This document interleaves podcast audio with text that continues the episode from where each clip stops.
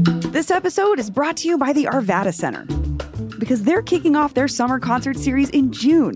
Relax under the stars at the Arvada Center's outdoor amphitheater and take in acts like Melissa Etheridge, Big Richard, Tower of Power, Preservation Hall Jazz Band, The Spin Doctors, and so much more. Concerts are scheduled for June through September. You can find a whole schedule of events and get your tickets today at arvadacenter.org. That's arvadacenter.org. Today on CityCast Denver. Closing a school can leave a scar in a community that's not quick to heal. And now, due to declining enrollment, the Denver Public Schools community is faced with that possibility, thanks to Superintendent Alex Marrero's recent proposal to close a handful of schools, mostly in low income and black and brown neighborhoods. So, my producer Paul Karolyi is going to catch us up on all the DPS drama, and then I'll check in with school board member Michelle Quattlebaum, who herself was personally affected by school closures back in the 90s, and is one of seven who will be voting on Marrero's proposal today. Today is Thursday, November 17th, 2022. I'm Bree Davies, and this is CityCast Denver.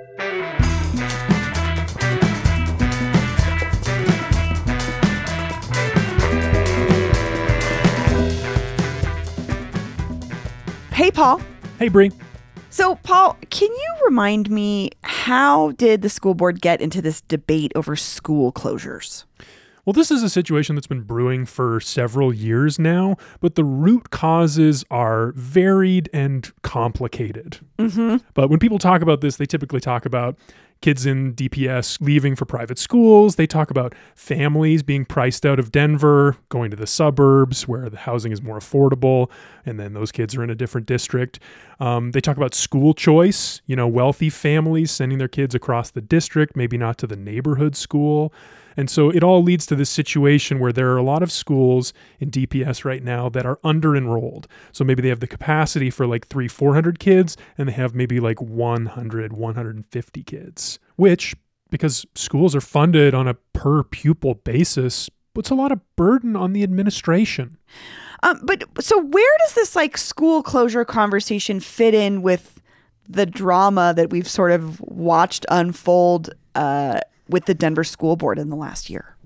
Yeah, this is where it gets exciting because the school board has been so dramatic in the last year. Very spicy. I mean, we've talked about this on the show a few times just to catch everybody up. Uh, one year ago, November 2021, an election, candidates backed by the teachers union swept the whole board.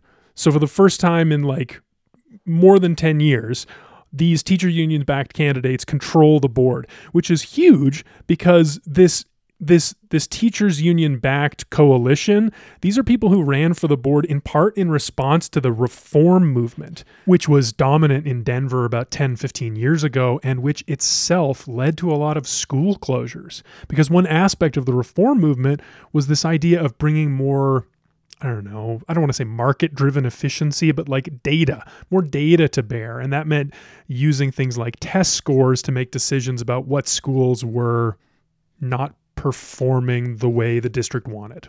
Manual High School is a perfect example of that. It was closed in 2006 for, for, a few years. It's reopened now, but there are still people who were students there at that time and are clamoring to have their diplomas read Manual High School because they love their school so much. I mean, Tay Anderson, he's a board member. He goes by Auon'tai now, but he was in part motivated to run for the board because of that school closure and the effect on his community. So, this new school board that was elected last year although they, they came in on a lot of similar ideas, ha- have not always uh, gotten along. I mean, I think that's that's been an issue in the news. At least we've watched this board sort of battle it out internally. Can you talk about what's been going on with this this iteration of the DPS board? Yeah, it's really unfortunate because it seems to have devolved into a lot of personal conflict. Um, there's a couple of groups on the board, people that have sort of come together around similar ideas. There's like the uh, Anderson group, which is him and Scott Esserman and Michelle Quattlebaum. And they oppose um, the president of the board, who's also one of the new members, Sochi Gaytán. But in terms of like actual policy differences, I don't see a lot of that. What I hear a lot is um, talk about identity and who's who's oppressing who, who's not giving who enough space to speak. Um, one board member called it the Oppression Olympics, which I thought was a pretty interesting and, you know, telling way to sum it up. And that's from a board member.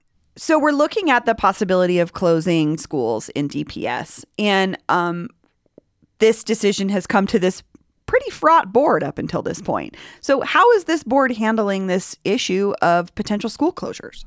Not well, Bree. It's it's turmoil. Um, ever since October 25th, when Superintendent Marrero proposed to close 10 schools, there's been uproar from parents, from students, from all of the communities affected and from the board. And in part as a result of their pushback, Marrero went back and revised his list. So he's now he's taken 5 schools off it and now he's only proposing that 5 schools be closed or consolidated with other nearby schools, really. And that's the situation that led up to Monday night, November 14th, the first and only official public comment session in front of the school board. So we are going to give the tech team just a few minutes. They're going to try to live stream it in this. Uh, and this was crazy, Bree. Hundreds of people were in attendance. We're talking about six hours of testimony. Students, teachers, principals, you know, and young students too. I mean, it was kind of adorable. There were a few. Um, I mean, these are elementary schools, and some of the students are just like, I'll just play you some tape. Good evening. My name is Kaikoa Rasai. I am a student at Columbian Elementary, and I would like you to repeal the small schools resolution. When they told me they were closing um, Columbian, I felt dejected. I was just really sad, and um, and I was too sad to go to my kung fu class. I would like to, you to know that school closure um, to the students at those schools feels like a very wrong choice. Students should have a say at what happens to their schools because it has been their school for a long period of time.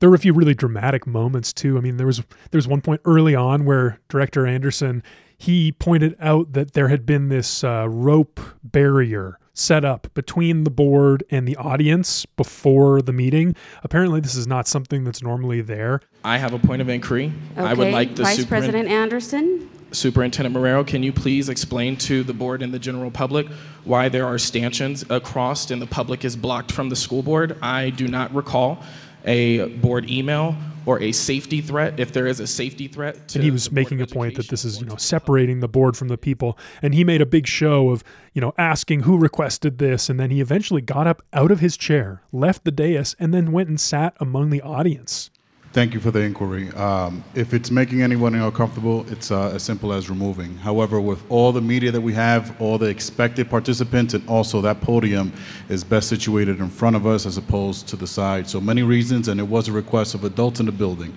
inclusive of board members and staff members. So it, we so it was this very uh, tense atmosphere and, and i should say i didn't watch the whole thing but our friend melanie asmar at chalkbeat did and she said she didn't hear a single person come out in favor of school closures so i'm coming away with this overwhelming feeling of empathy for the board members you know like they must see the data on declining enrollment. They know what DPS's finances look like.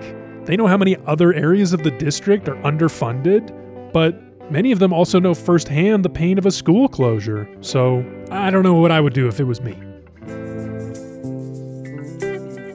Well, we're going to hear from one of the board members right after this break. I'll be speaking with director Michelle Quattlebaum about how she's thinking about declining enrollment, the prospect of school closures, and how she expects the vote on Marrero's proposal will play out.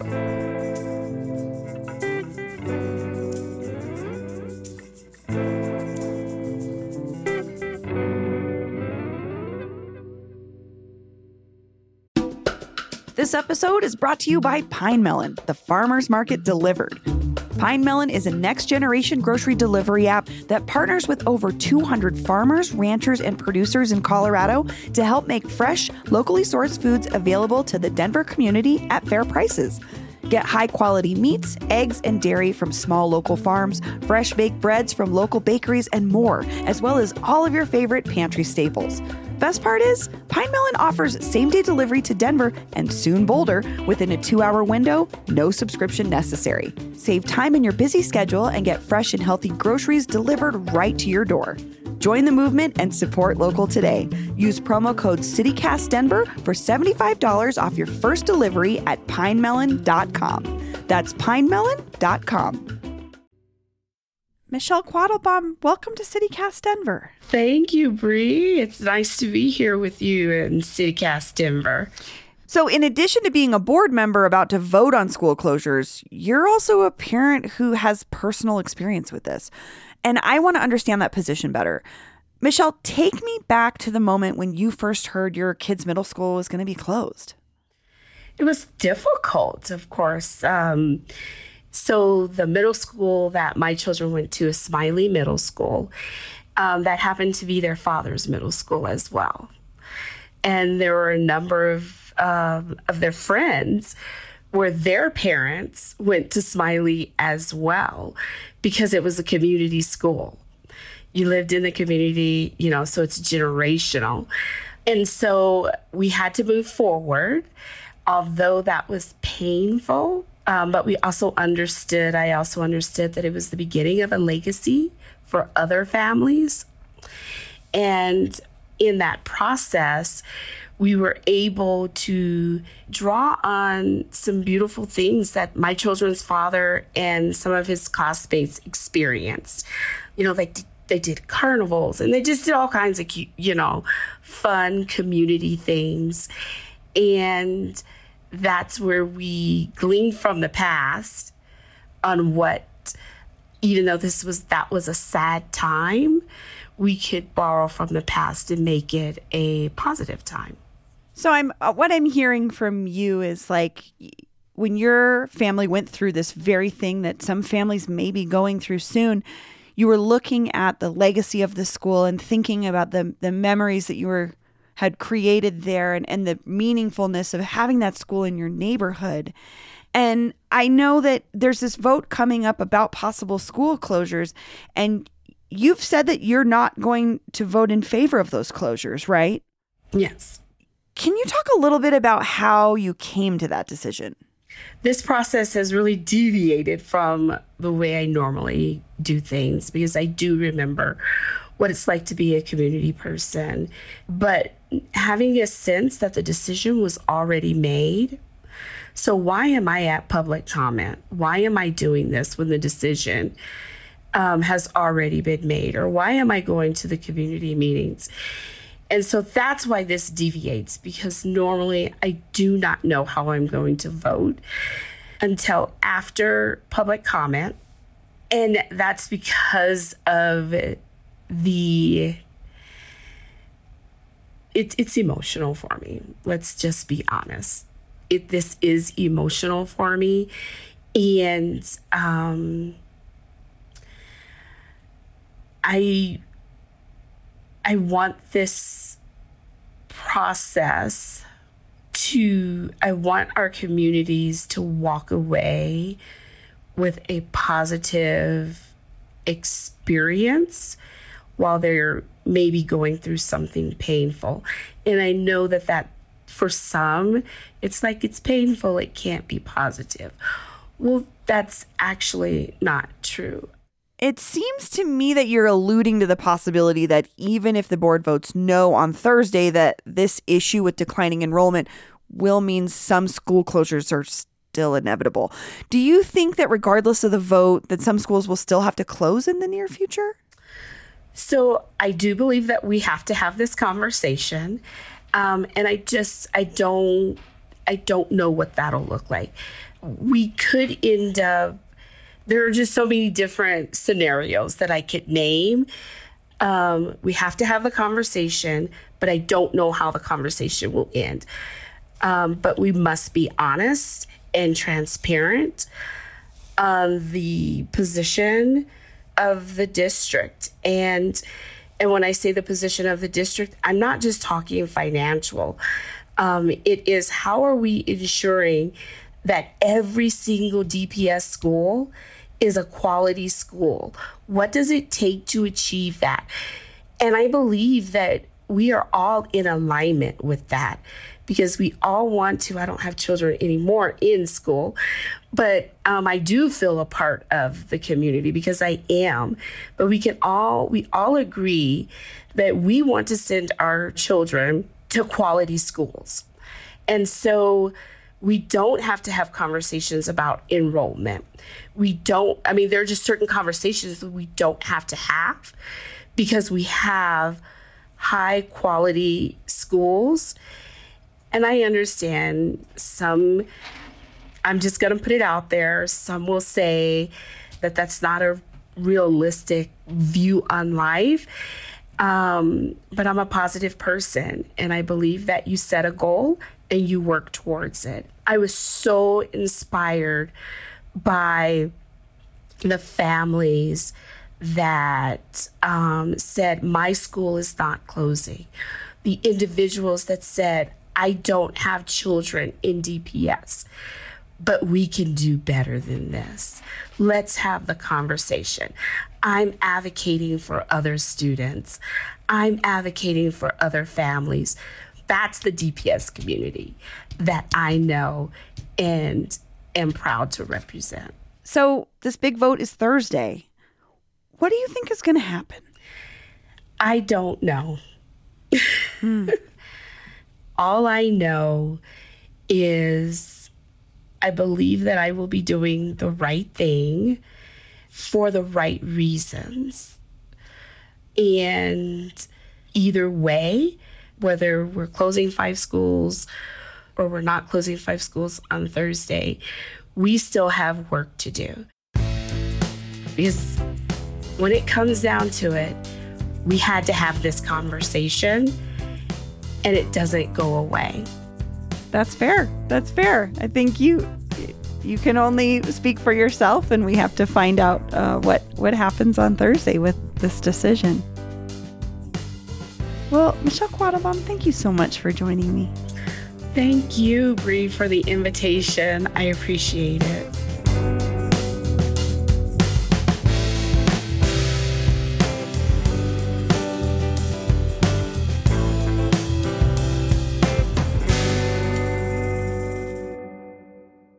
And here's what else Denverites are talking about.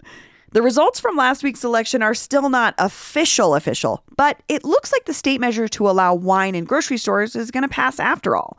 If it does, grocery and convenience stores will be allowed to start selling wine on March 1st, 2023, which is exactly 4 years after voters decided that those stores should be allowed to stock the shelves with full-strength beer. Now I'm curious how much food they're going to have to get rid of to make room for the wine aisle. The city of Aurora is having a hard time finding anyone even remotely interested in being their next chief of police.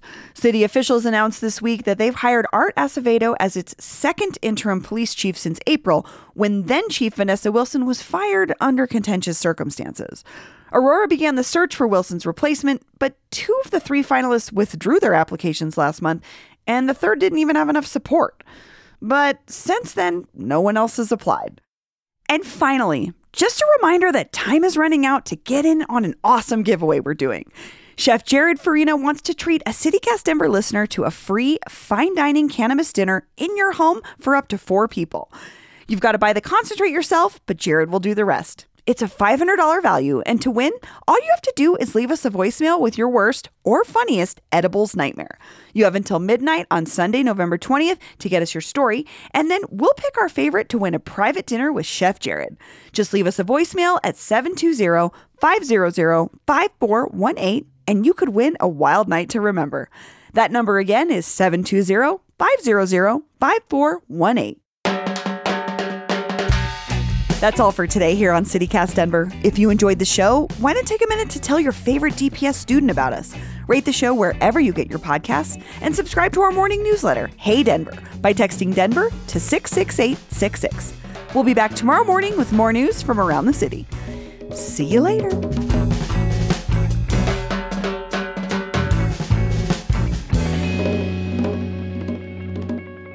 And subscribe to our morning newsletter, Hey Denver, by texting Denver to 66866. I'll be back tomorrow morning. We'll be back. Not just me, there's a whole group of us here.